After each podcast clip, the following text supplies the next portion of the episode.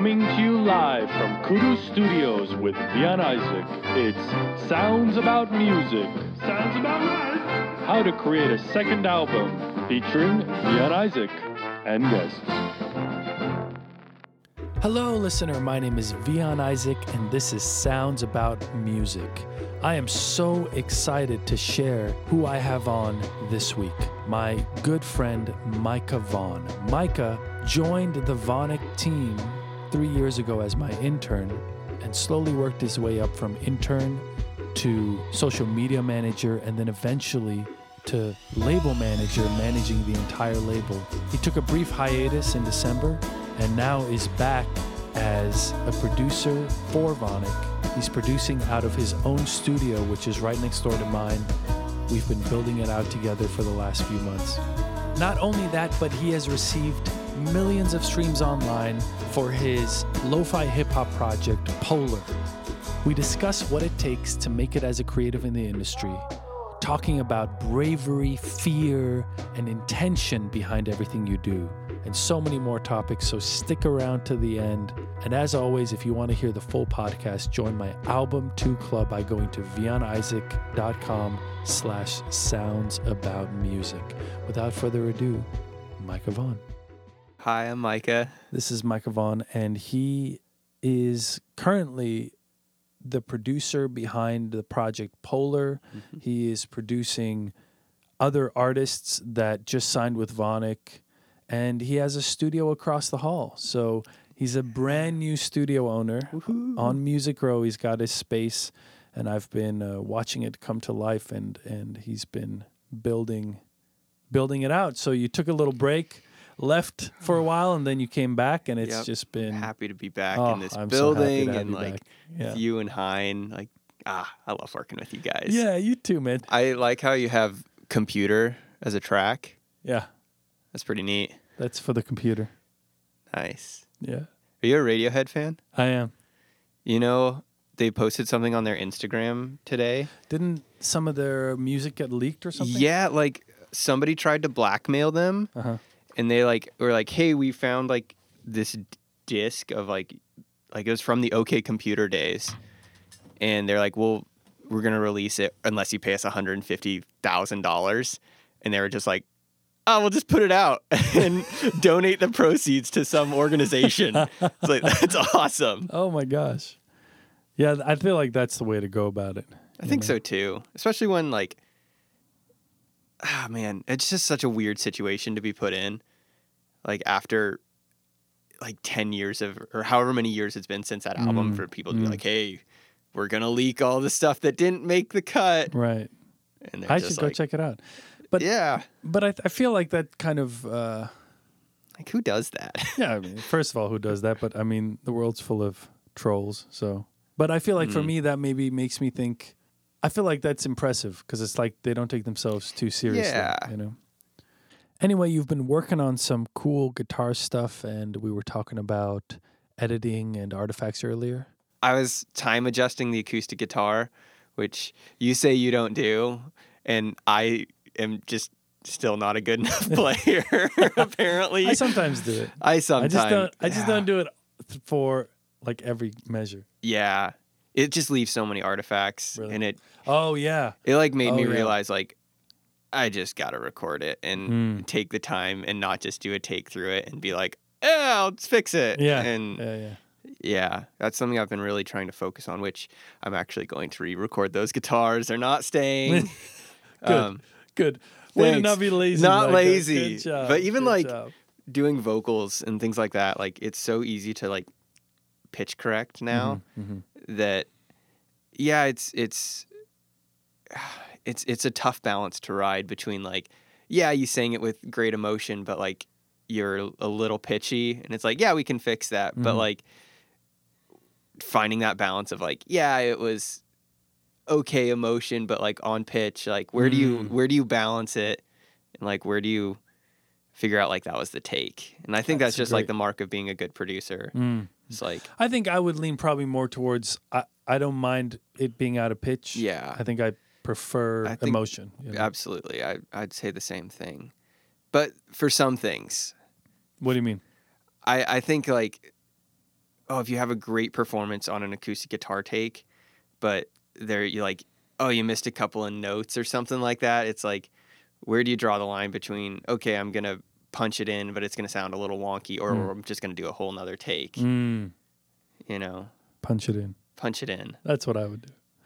I don't care if it's. I mean, I feel you. I've worked with artists who are like obsessive to the point where they want to get the full take Yeah. perfect, and uh, you know, it's interesting. I I think it's a it's an maybe it's an honorable thing to strive for. but Yeah. if uh, it's an honorable th- it's an honorable thing if they can do it In a timely fashion. in a timely fashion. But if they stop the whole session and everyone else is waiting so Mhm. that they can get it perfect, then I start thinking, like, okay, all right, let's let's what's your deal? You know, fix it or but like for me when i'm recording by myself it's i find it's i don't know it's easier for me to it's easier for me to produce other people than it is for me to Mm. produce myself Mm. Oh, and this is something that. i've been really realizing lately because i've been just kind of over there working by myself a lot and like figuring out okay when i'm with other people and i'm producing i can have that outside producer perspective Mm. and not have the artist perspective i make calls a lot easier of like okay yeah that was a good guitar take let's move on or yeah that was uh, i don't like how you sing that like let's sing that like this you Mm. know or something along those lines of like especially like being in a room when people are tracking that's when i feel like most confident Hmm. When i'm directing musicians and directing multiple musicians at a time. I love that. Like i feel like i'm oh pretty good at that. Mhm. where i'm sitting there by myself and i'm like oh is that kick drum? Like is that the right kick drum sample? Oh maybe i'll like go on splice and look for like another hour for one kick drum sample. Or it's just like i probably would have been better off just like going with one Mm. and being like okay this is the one and then move on. Yeah.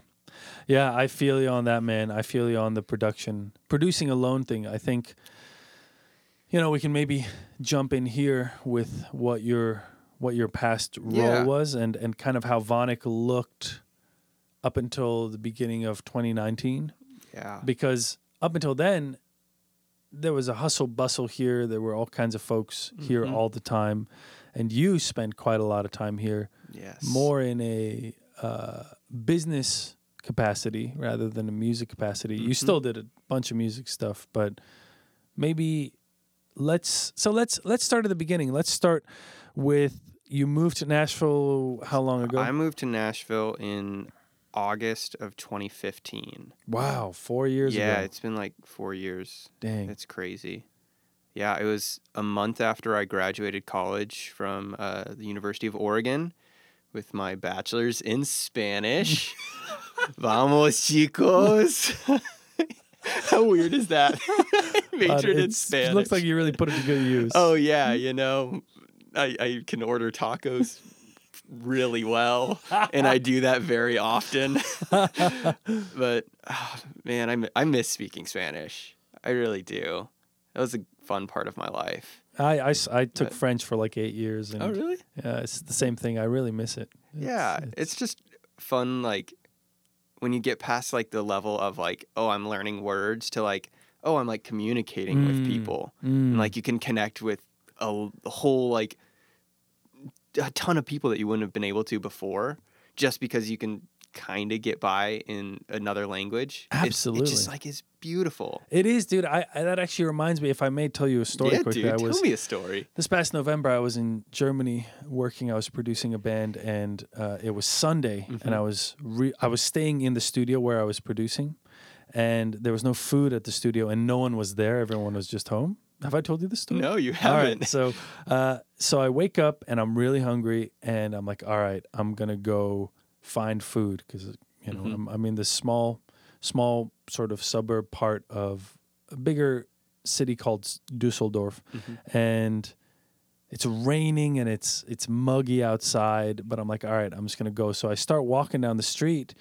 You know, and I'm walking because I don't I don't have a car there, Mhm. and and I get to the first bakery, which is probably like ten or fifteen minutes from the studio, And I completely forgot that bakeries in Europe don't take cards, they only take cash. So I order clumsily in German, and the lady gives me my coffee and my food. And then I hand her a card and she just shakes her head. And I'm like, oh, oh my gosh. And shamefully, I just stood there and I was like, I just held my hands up and I was like, oh, okay, well, what am I supposed to do? And she just looked at me and shook her head. and I just like looked at her and then I just walked out and I was like, okay, like, and then I was like, oh yeah, like, you know, America is so convenient. Yep. Not everywhere is this convenient. so then I start walking down the street looking for an ATM. Yeah. And I find a bunch more bakeries and each one of them, none of them take None take card. take card. So and finally I find an ATM, but the ATM doesn't take my type of card.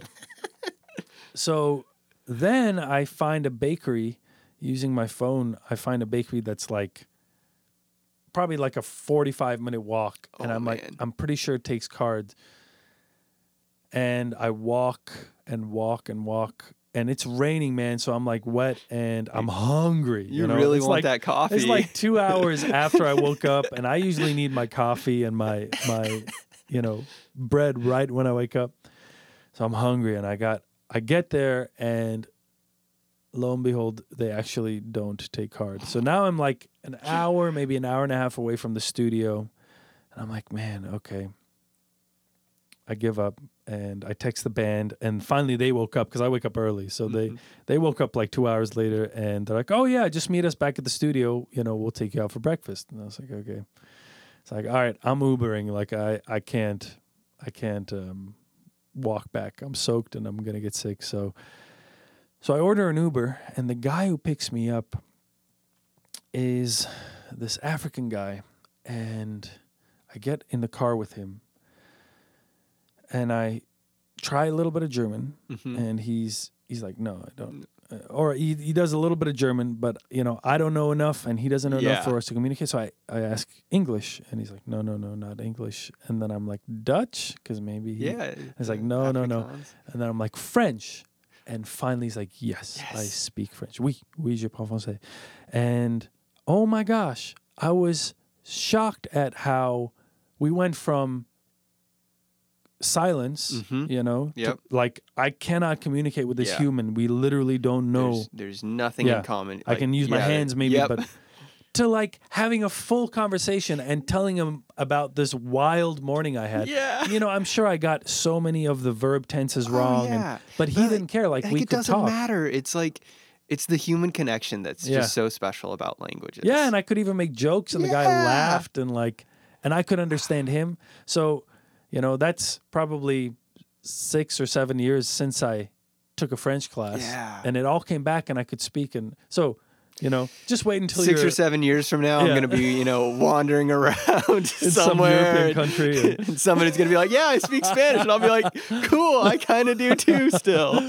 anyway, not to hijack, but there, there's that story. There's, that's a Um, great story. So I always forget that you took Spanish. you Yeah, know, dude, man. that's that's awesome. I wish Four- I, I like wish I four taken it. years of like Wow.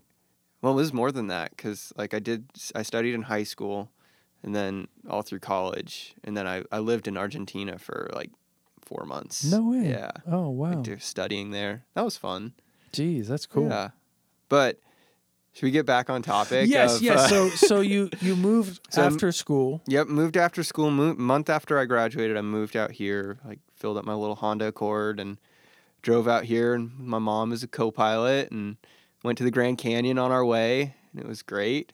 And then just kind of moved here with. I moved in with a guy that I kind of knew from college, um, and he was going to Belmont, and I was just like, I'm gonna find part-time job and try making it in the music industry. I guess it's a crazy thing to think about now. You guess, bro. It's just like wh- what what was I thinking? but uh yeah, and then let's see. Fast forward a year, it was cuz it was a year to the like literally to the day that I started interning with you. No way. It was August 5th of 2016 that you were like, "All right, you have the internship oh my working with gosh. Vonic."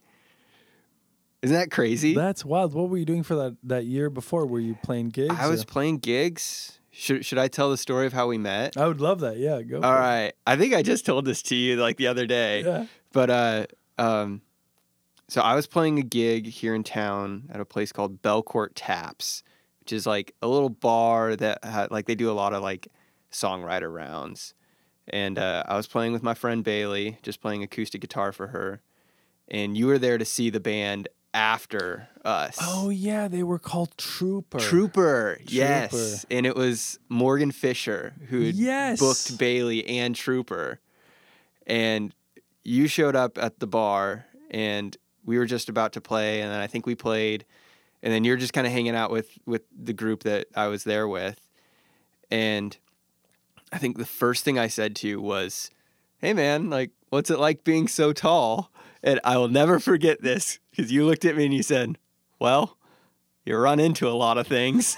And I was like, "This guy, we can be friends." I was like, "That's the best response to that question ever." And uh, yeah, these I started talking about how like uh, I remember also I asked you because I was just I called myself a producer back then, but I was still figuring out what that meant. And I remember I asked you what you listened for when you're listening to a band and you're talk, thinking about producing them, and you said you listen for melody, and that was something that really to this day still is stuck in my head. Hmm. Of because you said you know lyrics can change, chord progressions can change, arrangements can change, but if the melody doesn't catch you and doesn't draw you in, you're gonna have to do something different. And I think that's incredible. Oh well, thanks. man. Yeah.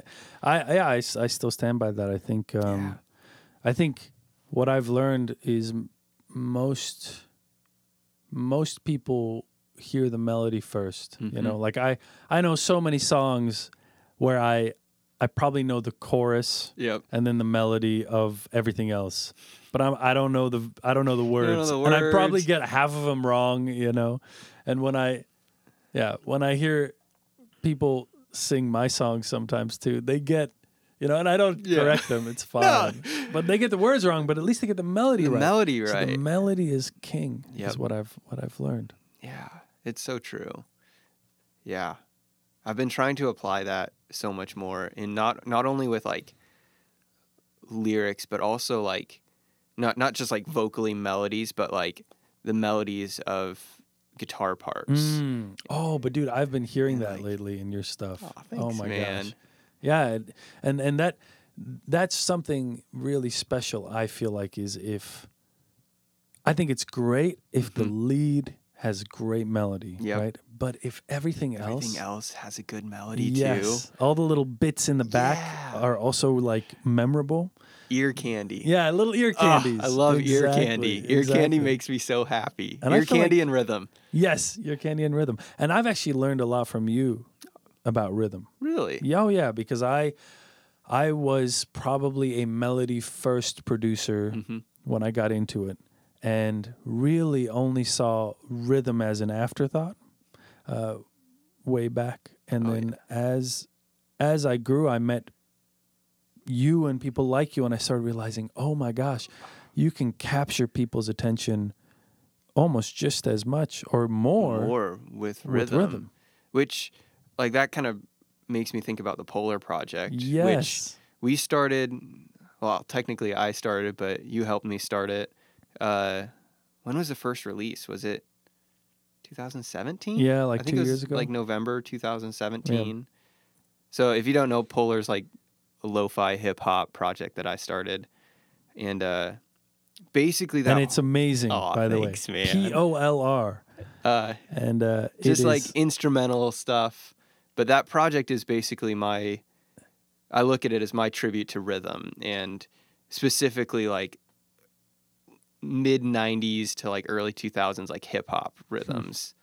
Uh, like Jay Dilla was like my hero all through college and like yeah, just his way of hearing rhythms is so interesting and like that's basically what that whole project is. Is no my way, man. my like, oh, I wish I could do something in that realm. Well, now you have. I, I guess Oh it's out gosh. there. I wouldn't downplay it, man. That that stuff is timeless. When I Thanks, when I first heard your first few releases, I was like, "Oh my gosh, it sounds it sounds like I think the best way that I can describe it is it sounds like it was all made on analog gear and should be printed on vinyl, you know? Like Polar should be a vinyl project because everything sounds That so would be cool. so timeless. So I I've had such a blast just seeing the and millions of streams too, bro. so like that's I still don't really believe that. I look at the numbers and I'm like, no. like, why? Like, who am I? I'm just some weird white kid from Oregon. No, bro. You, you got you got the rhythm in you, man. well, thanks, man. Yeah. Um, yeah, rhythm is just fascinating to me. Honestly, like rhythm was the thing I I struggle with the most too. Um, like melody. Hmm. That is wild. Isn't that weird? Because I, when I when I look at someone I want to be like rhythmically, I look at you. I'm serious, man. When I li- when I listen to Polar, I'm like, I need to. I like study Polar for my own stuff. Dude. So anyway, Well, it, it's so. f- I mean, we were just talking about this before we started recording, but like, kind of, you know, your insecurities kind of like show up in like things that you put out there too, you know. And like for me, rhythm has always been something I've been insecure about. Um, ever since I I can remember, like growing up, like I started playing guitar when I was like ten years old, Hmm. and I remember like struggling to play like in tempo and like struggling to play guitar and sing at the same time. And now like I am when I'm playing live, like I, I mainly doing bass stuff, like I will be just hyper focused on what like kick drum, snare drum is doing to make sure I'm like right in rhythm with it. But it's like one of those things where I I over analyze myself because I know I, it's something I need to focus on, you know? Mm. and it's something I've always felt like, oh, I could if I just sat down with a metronome for like three hours a day for a year, like I would be better. But like, I've kind of done that a little bit, and it's like one of those things where it's like it's you just need to take the time Mm. and like it's studying it, but it's something I'm fascinated by too. Absolutely, man. And I I think what you say there, what that makes me think of is in the last couple of years, I've probably had a a sort of flip perspective on a lot of my negative emotions, right? Yeah. So, like insecurity, right? Uh, I am I am really insecure about my mixing. I'm really insecure about my songwriting, right? Which those are like two of my favorite things that you do. But see, that's that's what I'm starting to realize about life. Yeah. Is I see insecurity as an oversensitivity to a certain facet of your Mm. life, right? And if you're overly sensitive to a certain facet and you you I think insecurity plus bravery will will make you a master at something because Huh. your insecurity the another way that I conceptualize it is you're just overly sensitive. So you can Yeah. you can you can feel things in that category that most other people can't about yourself. And then all you need is the bravery to in that sensitivity push yourself forward because and so you like your anecdote Yeah. of like well when i'm playing live i'm playing bass and man i'm just focusing in on that kick drum and i'm really like hyper focused like, that's what a professional does. So so the truth is the the more you dive into something, at least this is what I'm learning, uh, the more you realize how inadequate you are, right? Compared to the masters. oh, absolutely. and then and then you push yourself, but then so so anyway, I just really f- I've really started to appreciate my insecurities because I'm realizing uh-huh. they are the thing that that they're driving me to hear when I'm not good yeah. and and and correct when I'm not good, and then they just drive me to be better. So, Yeah. Yeah, that was, that was beautiful. Oh, thanks, man. Man. so embrace your insecurity. the Yeah, other, The, the other thing I'm realizing as well, you know, now that I'm on a roll here, oh, dude, keep it rolling. the, the, the the biggest thing I've learned as well, and I've read a few books that have have really crystallized this for me, is when I have a negative experience with something, like when I mm-hmm. feel negatively about something, when I feel depressed or when I feel bad, uh, about a performance or a song or whatever, that's actually the best thing that I can feel because because what I'm realizing is negative emotions are the most positive. They're indicators of something not right. yeah. So they're an indicator that you could, that can then correct something, right? So if I'm feeling positive emotions and I keep getting positive feedback from my songs, it's kind of useless, you know? absolutely. Like it, it doesn't help me. But if I get negative feedback or if I f- experience a negative feeling, I'm really excited because that means okay, I can make myself better, you know. So anyway, that's what the so insecurity thing that, too. that song you showed me earlier really sucked, man. It was it was terrible. Definitely Uh, don't put that on the I mean, you can go too far too because you know, Yeah. it, you- it, you can get too insecure or too negative. But I like what you said, good. insecurity with bravery. Yes. Like that's honestly that's something I want to focus on and like really implement into my life more. Mm, mm. Because like definitely dealing with insecurity is is a big thing. Yeah. And especially like now like where we are as like I'm just got this new studio space. I'm like Hello, listener. Thank you so much for listening. This is the first half of episode 13. If you want to hear the full episode, go to vianisaac.com slash sounds about music and join my album 2 club. Until next time, thanks.